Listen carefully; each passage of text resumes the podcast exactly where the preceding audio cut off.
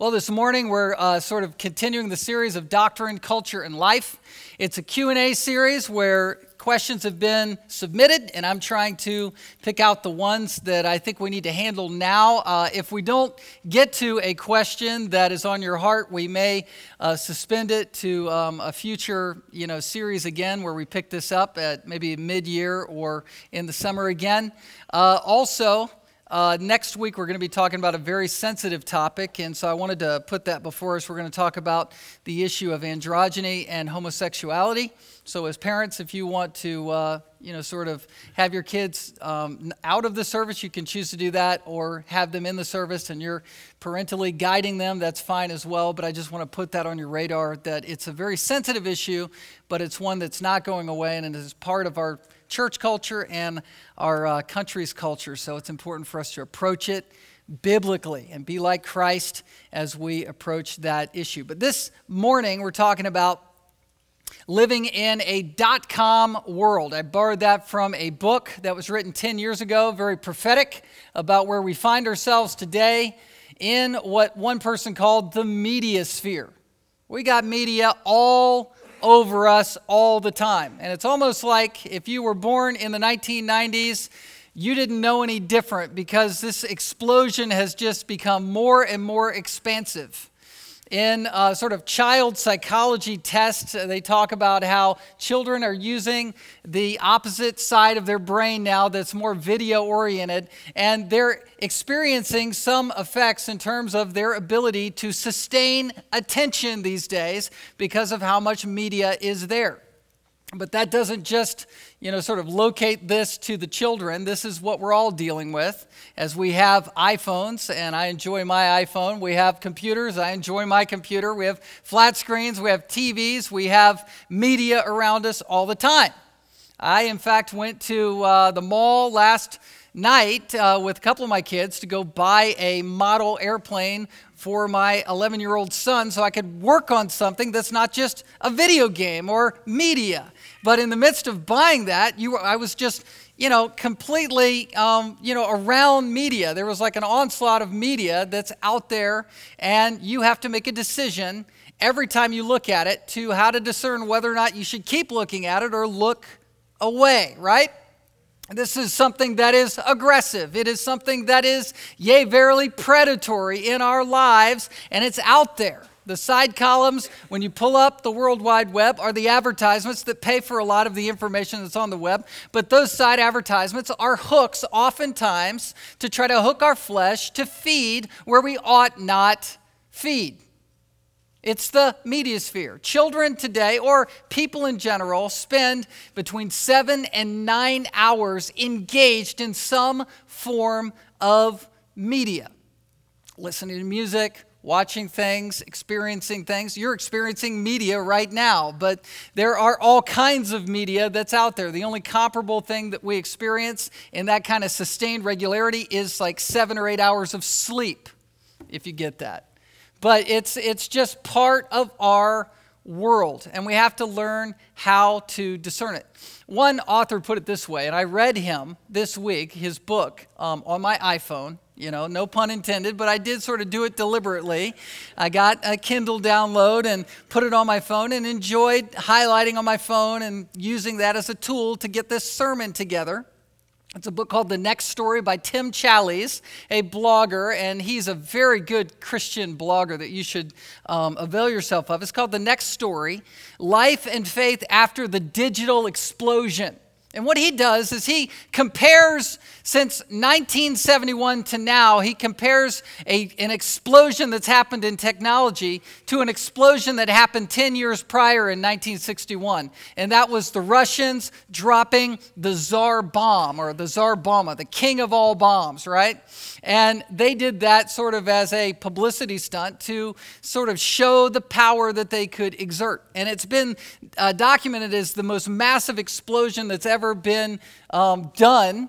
And when it exploded in the Arctic Circle above Russia, there was a 7.1 shock wave that went around the circumference of the world three times, 7.1 on the Richter scale.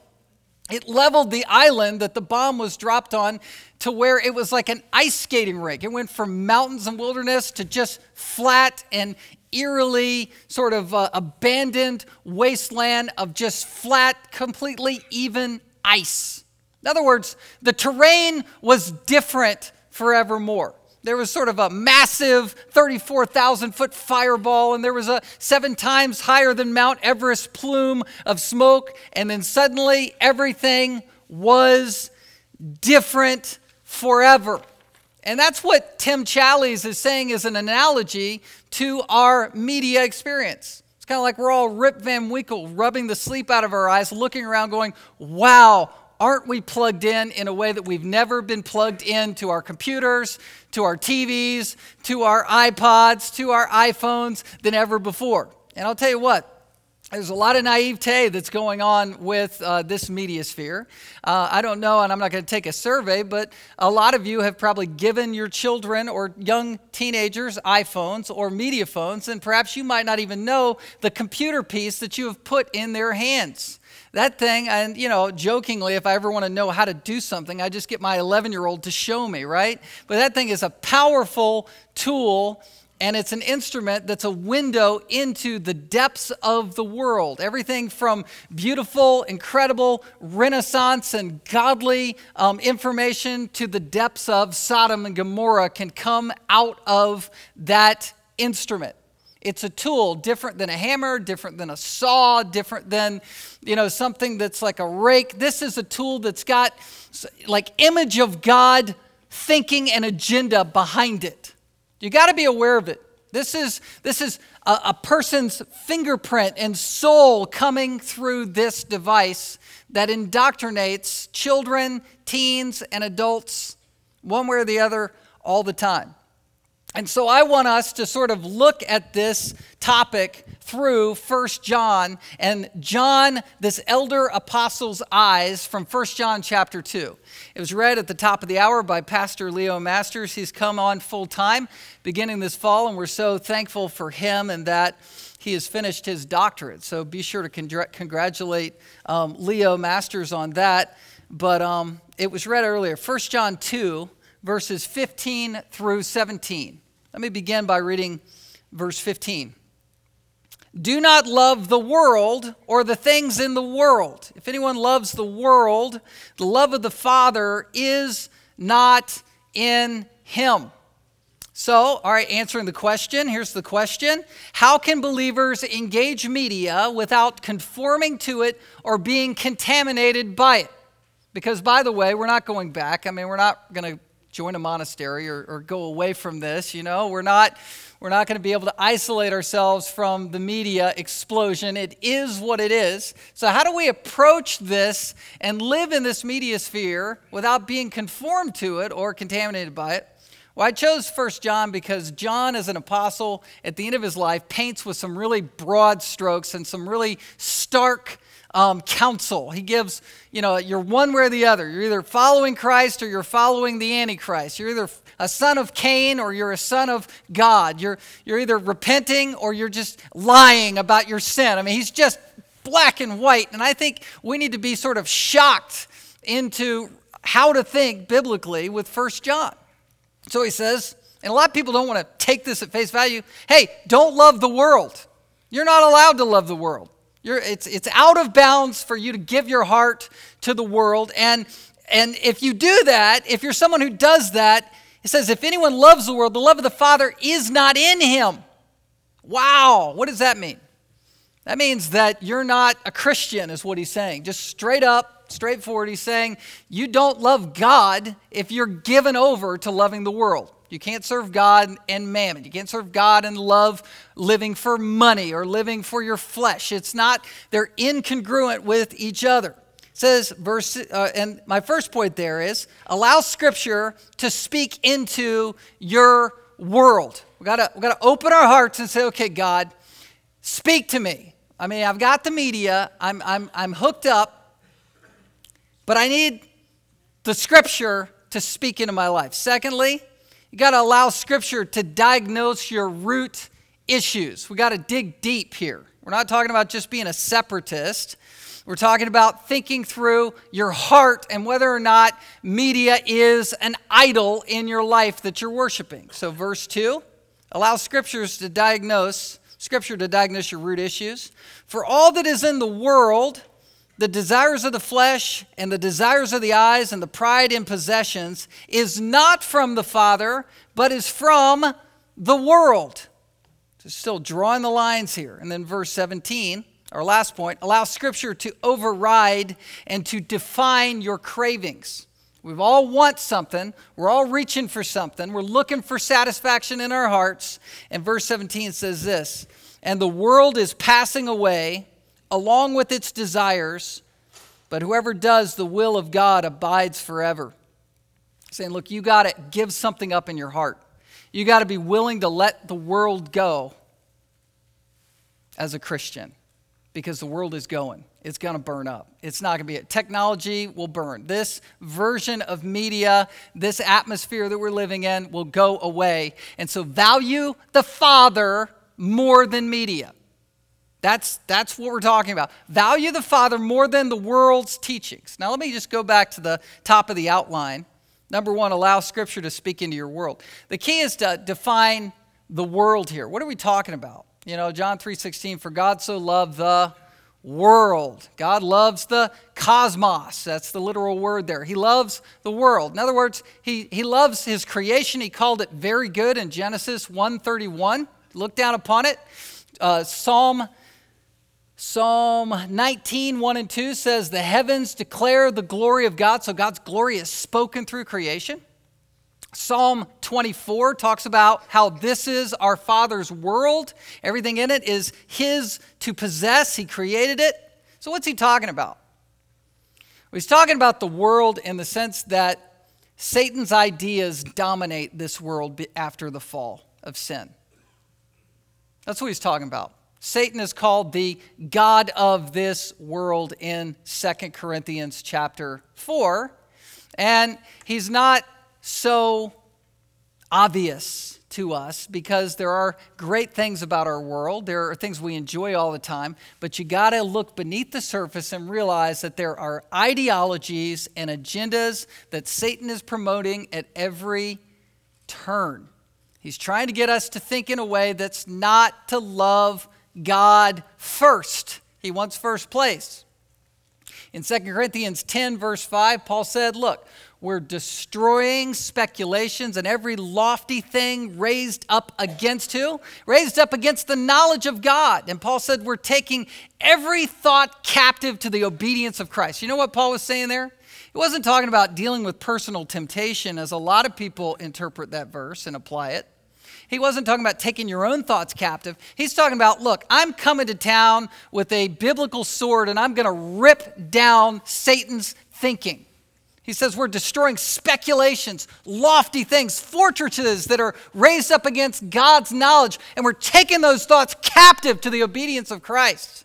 It's gloves off time with these satanic ways that people think hey, let's just be passive in our parenting. You know, they'll just take care of themselves. We can't really fight this, you know, media thing. Just just give out the media like candy and just let it go and let it take care of itself. That would be satanic. That would be loving the world, forgetting about your child's soul. Just being passive on the job and saying, you know, I'm just going to take time on the media more than doing my job like I need to, working heartily unto the Lord.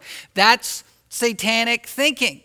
And satanic thinking is not just the occult, you know, overt satanic worship. Satanic thinking is idolatry. It's worshiping things, worshiping pleasures, worshiping yourself more than God. So you got to define the world in that way. Richard Niebuhr wrote a great book on it 50 years ago, talking about Christ and culture. And is Christ, you know, is you're supposed to approach it in culture or above culture? You're supposed to separate yourself from culture. Is Christ to transform the culture? And really, the answer to that book is it's all of the above. It's a very complicated issue. But we need to understand that as we approach our culture, that the world is dominated. It is pervaded with wrong ways to think, and we can't be passive about it. Point two that I brought up allow Scripture to diagnose your root issues. Really, the battle is won and lost in the heart. It is. This is a heart battle. I'm going to talk at the end of our time about some practical advice with media to you. Um, but really, I, I just want to point this out to you. The battle is won and lost and waged in your heart, it's in what you value. It's not what goes into your mouth, Jesus said, that is defiling you. It's what comes out. It's, it's the sin that's the enemy within that we still have to fight against. You know, click back to, speaking of media, click back to Sundays to a sermon I preached on the enemy that's within us. And we have to see that enemy and meet it head on. Eve and Adam failed the test when Satan tempted with three pathways, right? The lust of, it's what's listed here in verse 16 the desires of the flesh, the desires of the eyes, and the pride in possession. Lust of the flesh, lust of the eyes, boastful pride of life. It's always those three things that Satan is using. And oh, how he can use that with media. You know, um, say that, hey, this thing I'm dangling in front of you will satisfy your flesh. It'll feed your hunger, it'll feed your appetite. And then he goes through the eye gate. Look, look at it, you know, get mesmerized by it. And then realize, think that you're invincible in the pride of life and just go for it. That's what Satan did to Eve in Genesis 3. You remember the story? Eve doing the thing you're never supposed to do, which is dialogue with the devil. And she's dialoguing with the devil, and the devil basically lays out the temptation to say, Look, God is holding out on you. He's not giving you everything. Tell me about this tree that you can't eat. Tell me about the fruit that you're, fruit that you're not supposed to eat or even touch, as she added that to, you know, God's rules there. You know, let me talk about how you'll be like a God. You'll be able to control your world if you just go for it. So the temptation stream, these three pathways in verse 6 are exposed. When the woman saw that the tree was good for food, this is the lust of the flesh through the eye gate, but she's saying, mm, This will make me feel good. Uh, it'll feed my flesh, and that it was a delight to the eyes. So she locked in with her eyes on that, and that the tree was to be desired to make one wise. She took of its fruit and ate. As my kids say, fail. She failed, right? I mean, she failed at that point and plunged our world into sin. Now, Jesus makes this right in Luke chapter 4 because the same temptations are leveled at him in Luke chapter 4. It's also Matthew chapter 4. But if you want to look at Luke 4, again, Jesus had fasted for 40 days. He was hungry, so Satan tempts him. External temptation, lust of the flesh. Turn the stones to bread. Jesus quotes scripture man shall not live by bread alone. Then he shows him the kingdoms of this world to, to say, Look, look at all that you could have if you just bow down to me. Jesus said, Look, you worship the Lord your God alone. Then he takes him to the top of the pinnacle and says, Look, if you, he quotes scripture at Jesus and says, If you go down, the angels won't let you dash your foot against a stone. And Jesus said, Listen, you don't put the Lord God to the test, be gone. And so he conquered those three external temptations with the Word of God, with thinking right. How are you going to conquer your temptations? I mean, in essence, just coming to church is a step because so many people have sort of, you know, church options on in the media, right? YouTube church, you know, trying to get church through different means that you say, look, I don't need to go to church because I have this, but just by coming to church and stopping to meditate on Scripture, to engage your mind in the Word of God, is a way for you to get some air above this onslaught of media. Let me just stop though.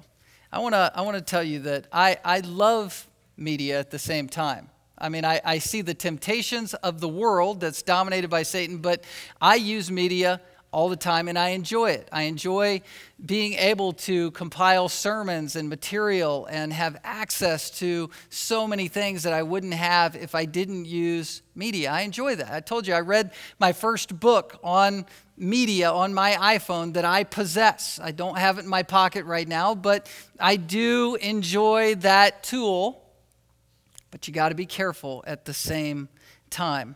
You got to look at these lusts. Remember the third point allow Scripture to override and define your cravings. That word lust is used twice in verse 16. It's the word desire, and that word is used 38 times negatively in the New Testament compared to two positive uses. And it's just, just I'm just saying by that, we are fighting a battle against our natural desires, verse 16, and then verse 17 these desires which are ultimately going to pass away.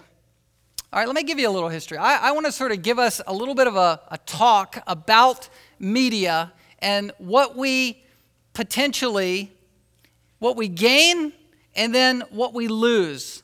What do we, what do we sacrifice is where I'm headed in terms of being overtaken by media. If we ignore First John and just let let go and let media take over, what are we sacrificing? What are we giving up? That's kind of where I'm headed this morning. First of all, the media explosion.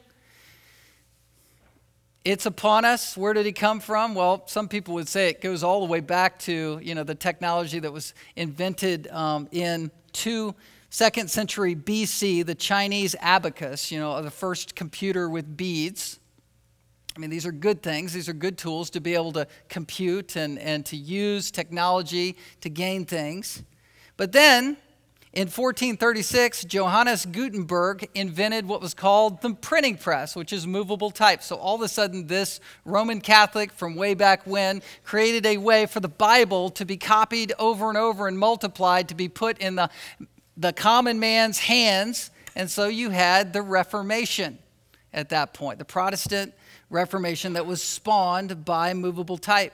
And then in our country, the steam engine was invented in the 1800s, and suddenly time, um, you know, was sort of, we were gaining time by being able to move faster than a horse for the first time in our history. So, why is all this important? Well, it's just technology. It's amazing how it was moving along through the centuries, but now it's moving just more and more rapidly in the takeover because in 1844, this man named Samuel Morse, a Christian man who was an artist, also an inventor, created the telegraph. And so the first thing that he telegraphed through the wires was Numbers 23 23, what God hath wrought. So, for the first time, once we had telegraph communication, we were able to know things from state to state in our country the same day. It's the first time that was ever possible. It was called the, it's been called the Victorian Internet because India could now talk to Australia. Somebody in New York could be concerned about something that was happening in Dallas, Texas for the first time because of the telegraph. Well, this has just picked up speed because in 1971, there was something that was born, and that was called the microprocessor. And microprocessors begin to get smaller and smaller and go into calculators, go into phones, go into cars, and go into computers, to where now we have devices that basically are all in one in our pockets that can potentially consume us, that we can become addicted to. I read one article that talked about how people live for the beep in their pocket, right? Because when there's a beep or a bong, then all of a sudden you have an email, and that email might be somebody that loves you, and you want to check it right now, and then you want to see, you know, am I am I doing the right thing with my job right now? Because that email is hitting me at 6 p.m. and I'm home, but I got to go to it. And the guy said that that dynamic is like the dopamine squirt that's happening in your brain, where you get this little high from the beep that goes from your pocket. Sounds like addictive behavior, doesn't it? You know, workaholism. I mean, that, that stuff is just, you know, spawned by this, by this activity that we find ourselves a part of. It's important for us to understand that this benefit, you know, what are the benefits of media? Uh, it's speed, it's exposure, it's access, it's info, it's connectivity, it's opportunities, it's productivity. That's all positive, but it has to be held in biblical balance because there are dangers in the media. And I, I want to just say that I, I think that it's very possible and I, will put myself out there, you know, as, as a worshiper. We're all worshipers. It's very possible that we are all being swept into the temptation to worship media more than God. So I put it out there. I mean, what, what do we pay for? What do we invest our time in? And yeah, I know we have to work and use media, and that's fine. But in terms of where we're finding our rest, where we're finding our hope, where we're finding our joy, we have to be careful to find it in God and not in self. Because the issue is that we can make things into an idol.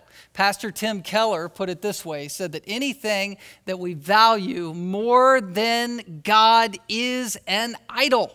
If it's more than God, if it beats God in our affections, it's an idol. Just think about it. Just if it's captivating your imagination more than God, it's an idol. I, mean, I was sitting with friends that I introduced you to last week, the Cross family, and and uh, Amy was was talking to me in the kitchen um, last week, like, "What are you going to preach this week?" And I was telling her about it, and and I was looking at my kids, and they're playing video games, and they're starting to like, you know, fight with each other over, you know, who's winning. And, you know, they're living this sort of virtual life through, you know, Lego Star Wars or whatever, and they're beating each other up um, in the computer game, but they're beginning to get mad at each other on the couch. And I said, well, I'm preaching on that right there. That. That's what I'm preaching on. And, and so then I go over and I said, you know, if I don't address the hearts that are engaged in that warfare there on the couch, then I'm just a hypocrite in terms of what I'm getting ready to preach on. And so I had to take one of my children away out of the fight, out of the fray, and deal with that child's heart. That's what we're talking about. We're talking about dealing with our own hearts and our own affections and dealing with our children's hearts in terms of media. Because you don't want them to love the world that's passing away and not love the Father who's here and beyond. That's it. We're talking about the heart. We're talking about dealing with idols. Isaiah 44 talks about idolatry, and it's a great thing to read it. It's where God is mocking idolatry, saying, Look, you know, you got this block of wood that's lifeless, can't see, can't hear, can't speak, and you burn, um, you know, you burn it for physical heat and warmth, and you burn it to make your food that you're eating. And then you take the rest of that wood, make it into an idol, and bow down and worship it and say, Wow, you're God. And we laugh at that, but that is exactly what we are prone to do with stuff and things that we value to feed our hearts more than God. That's what we're talking about. There was an idol that, that uh, actually, something that was a very good thing that turned into an idol is very interesting to look at in 2 Kings 18. Hezekiah, the good king in the southern kingdom in Judah, was tearing down idols, tearing down Baal worship, tearing down shrines to Ashereth, and then he broke apart a bronze spear with a serpent on it. You know what that bronze spear with the serpent on it was? That was the pole that God told Moses to construct when the children of Israel were wandering in the wilderness, straying from God, and they were being killed by fiery serpents. Look to the bronze serpent that's held up high, right? Sort of the symbol with, I think, the red cross. Anyway, that was something that Hezekiah began to diagnose that even though it was a good thing back then, it was a relic and it was actually a symbol of Jesus dying on the cross. John 3:14 talks about how just like the bronze servant, serpent was raised up, Jesus said he would be raised up. I mean, there was a lot of theological goodness there, a lot of great things, but they were beginning to name that idol and bow down to it and worship it and give to it. And so Hezekiah broke it apart. Sometimes we got to take some radical action with our media. I mean, just to give some practical tips right now, maybe we need to, you know, set up some parameters and think, you know, I'm only going to check email at this point, or I'm cutting my phone off at this point for these hours, and then I'll re engage at this point. I mean, we don't want to fall prey to idolatry. It's one thing to use a tool, it's another thing for a tool to begin to use you? Who controls whom? That's the question to ask. Well, when you look at the idea of media religion, living virtually, it's almost like a form of Gnosticism. And I don't mean to get too philosophical or esoteric out there, but eh, there are people who are saying, look, I can sort of live virtually. I can fight, you know, enemies virtually without getting out there. I can go hunt virtually. I can do this virtually. You know, I can sort of go across the world virtually. And there's this sort of subtle temptation to become godlike in your own mind, where you say, you know, look, I've got I'm free from physical limitations. And so I'm just going to experience my life through my mind without my physical experience. Timothy Leary, he was this drug guru from the 60s who was a Harvard professor and psychiatrist who would, who would uh, sort of tamper with LSD when it was legal back then. In the 90s, when he was dying and sort of the media explosion had hit, he put himself on digital camera for people to watch him potentially die or, you know, whatever. And he was saying that in that time he was trying to download his mind onto the internet so it would be eternal. There are forms of sort of self worship where, you're, where you, like him, in smaller ways, can invest yourself into the media sphere in a way that you isolate yourself and lose personal contact with what really matters. It's kind of the, the idea of the, the matrix or or Avatar, that movie where it's like, you know, I, I, I'm physically limited, but I'm not going to stop, let that stop me. I'm going to take myself into new heights of, you know, sort of spirituality and living in a way that isn't physical where I'm hampered by things anymore. You remember the pastor, John Newton, who wrote the, the song Amazing Grace? In the 1700s, he, when he was 19, was forced and pressed into a slave trader um, group and was put on one of those slave trading ships back then. And he sort of apostatized from the faith and left his parents' Christian teaching at that point. And he talked about when they would leave the Mediterranean and go around the Rock of Gibraltar, which is at the mouth of the Mediterranean, around Spain, down towards Africa when they would do that, it was like when you go around the Rock of Gibraltar, you're free, free from accountability. Now you can do whatever you want to do to these slaves. You can, you can bring them in, you can rip them away from their families. There can be rape on board, there can be all these awful things that happen on the ship. Guess what? The internet, for some of you, is like the Rock of Gibraltar. As soon as I go there, I'm free. I'm out of of morality. I'm out of my physical accountability because I'm isolated, I'm on my own. I'm out to fly and do whatever I want to do. That's what we have to contend with. Say no to this idol. This idol is not our eternal life. This is not worth putting our soul in jeopardy over. You've got to love the Lord your God with all your heart, with all your soul, with all your mind and all your strength. And then you got to love people, not just virtual people, but physical people. Love your neighbor as yourself. What does it look like? What does it look like to, to live the cost of discipleship and to bear the cross for Christ with people? I mean, this is convicting to me. I'm telling you, I'm beating myself up at the same time. Whether, whether you know it or not, we have a built in atmospheric distraction from living in community with people, with valuing people's souls. It's important. So we've talked about benefits, we're talking about dangers, media religion. Now let's just talk about media worship a little bit. You know, we can find ourselves filled in dependence of media, where we, we are constantly in need of communication, owned by media. We're, we're dishonest. There's a temptation to be dishonest on media, where you, you're one person in real life, but really you paint yourself to be somebody entirely different in another.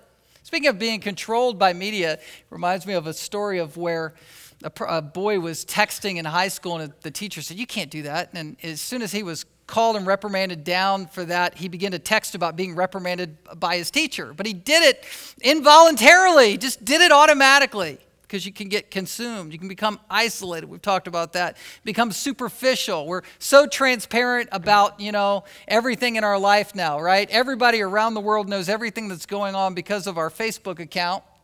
But really, we're more superficial than ever before. There are studies out there that say that kids these days, because of being so media, you know, socialized, they don't know how to have a conversation with someone eyeball to eyeball anymore. So, just important things for us to see and know. We're finding satisfaction through media. Sometimes it's not even real uh, or authentic and control. Um, there are many men and, and women who are controlled by pornographic media, right? It's like you feel like you, you can have whatever you want when you want it now. And that's the control of the media. But it's not the media's fault. God's going to hold you accountable. It's your heart that is ultimately accountable before God. He's not going to condemn the media when you stand before him in judgment. He's going to look at your own heart. And but by the shed blood of Jesus Christ that covers our sins, we would all immediately be sent to hell, but there is grace even for those of you who are ensnared. And perhaps this is a wake up call to say, look, I need help. I need help and physical, eyeball to eyeball accountability for me to get out from under the crush of ensnarement where you've been bowing down and worshiping the world and your own flesh. A lot to be said. What can be sacrificed because of media? Let's just talk about this real quick. What's sacrificed because of media? Well, number one, your spiritual life can be sacrificed. And here's a practical step. Here's a good test. How much time do I spend in front of media compared to time with the Lord? You go, well, are we talking about, you know, legalism or legalistic categories here? Well, I'm just saying in terms of putting good things in your life in front of you compared to nominal, neutral, or negative things. Like, for instance, this is good media right here. You need the Word of God. And it's important to meditate on the Word of God, not just to read it, but to let it hit your heart.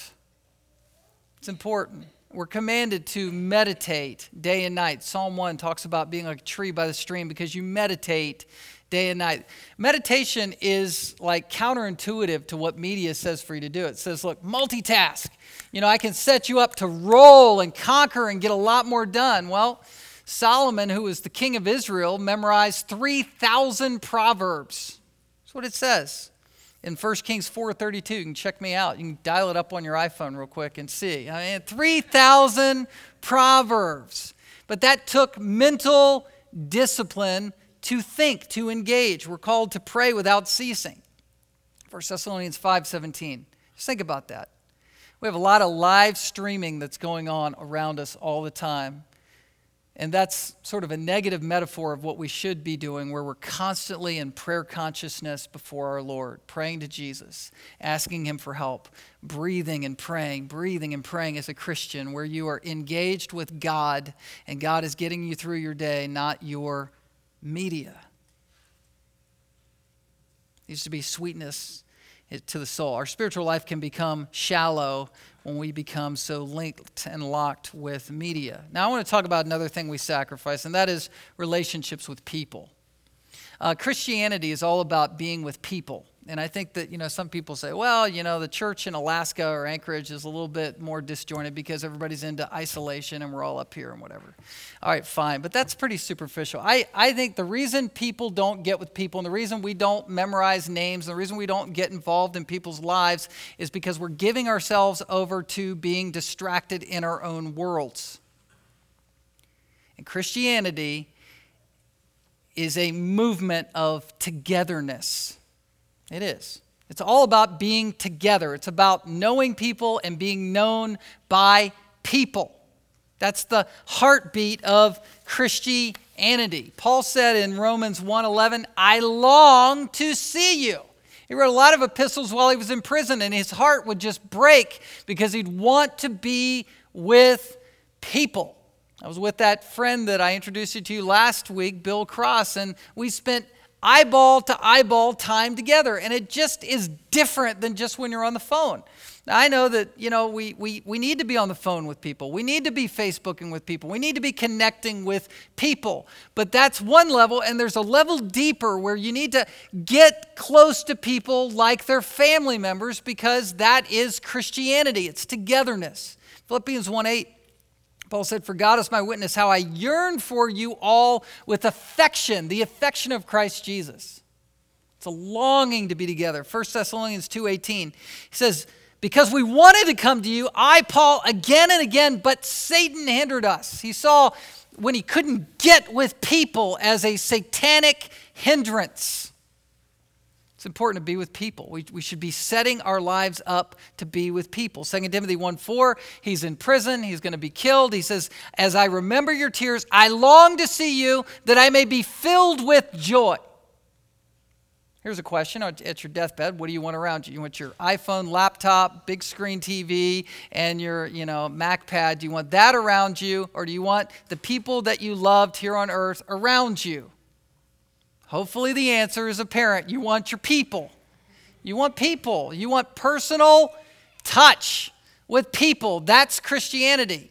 When they had all things in common in Acts 2, when they were breaking bread together, what we're about to do, that was about together. That word together is over and over and over again used in Acts 2 42 through 47.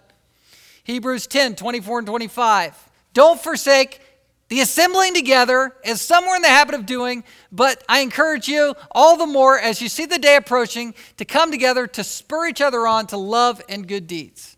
It's people, it's irreplaceable. There's sort of this lie that, you know, we can replace the personal touch with, me, with media. And it's subtle because, you know, it's sort of the tyranny of the urgent and our jobs and our workplace. I mean, we're filled with media, but I think we need to crowd out some of the media with what Christ says that we are to value most of all meditation, stopping, taking time. I mean, Jesus was busy. People were coming after him, right? Heal my son, heal my daughter, do this, do that. And then he would have to go away for all night and pray to get alone with his heavenly Father. So we got to crowd out and balance in our relationship with God, and we have to crowd out some media and balance in relationships with people. And we've got to shepherd our children's souls. Let me repeat the first John points.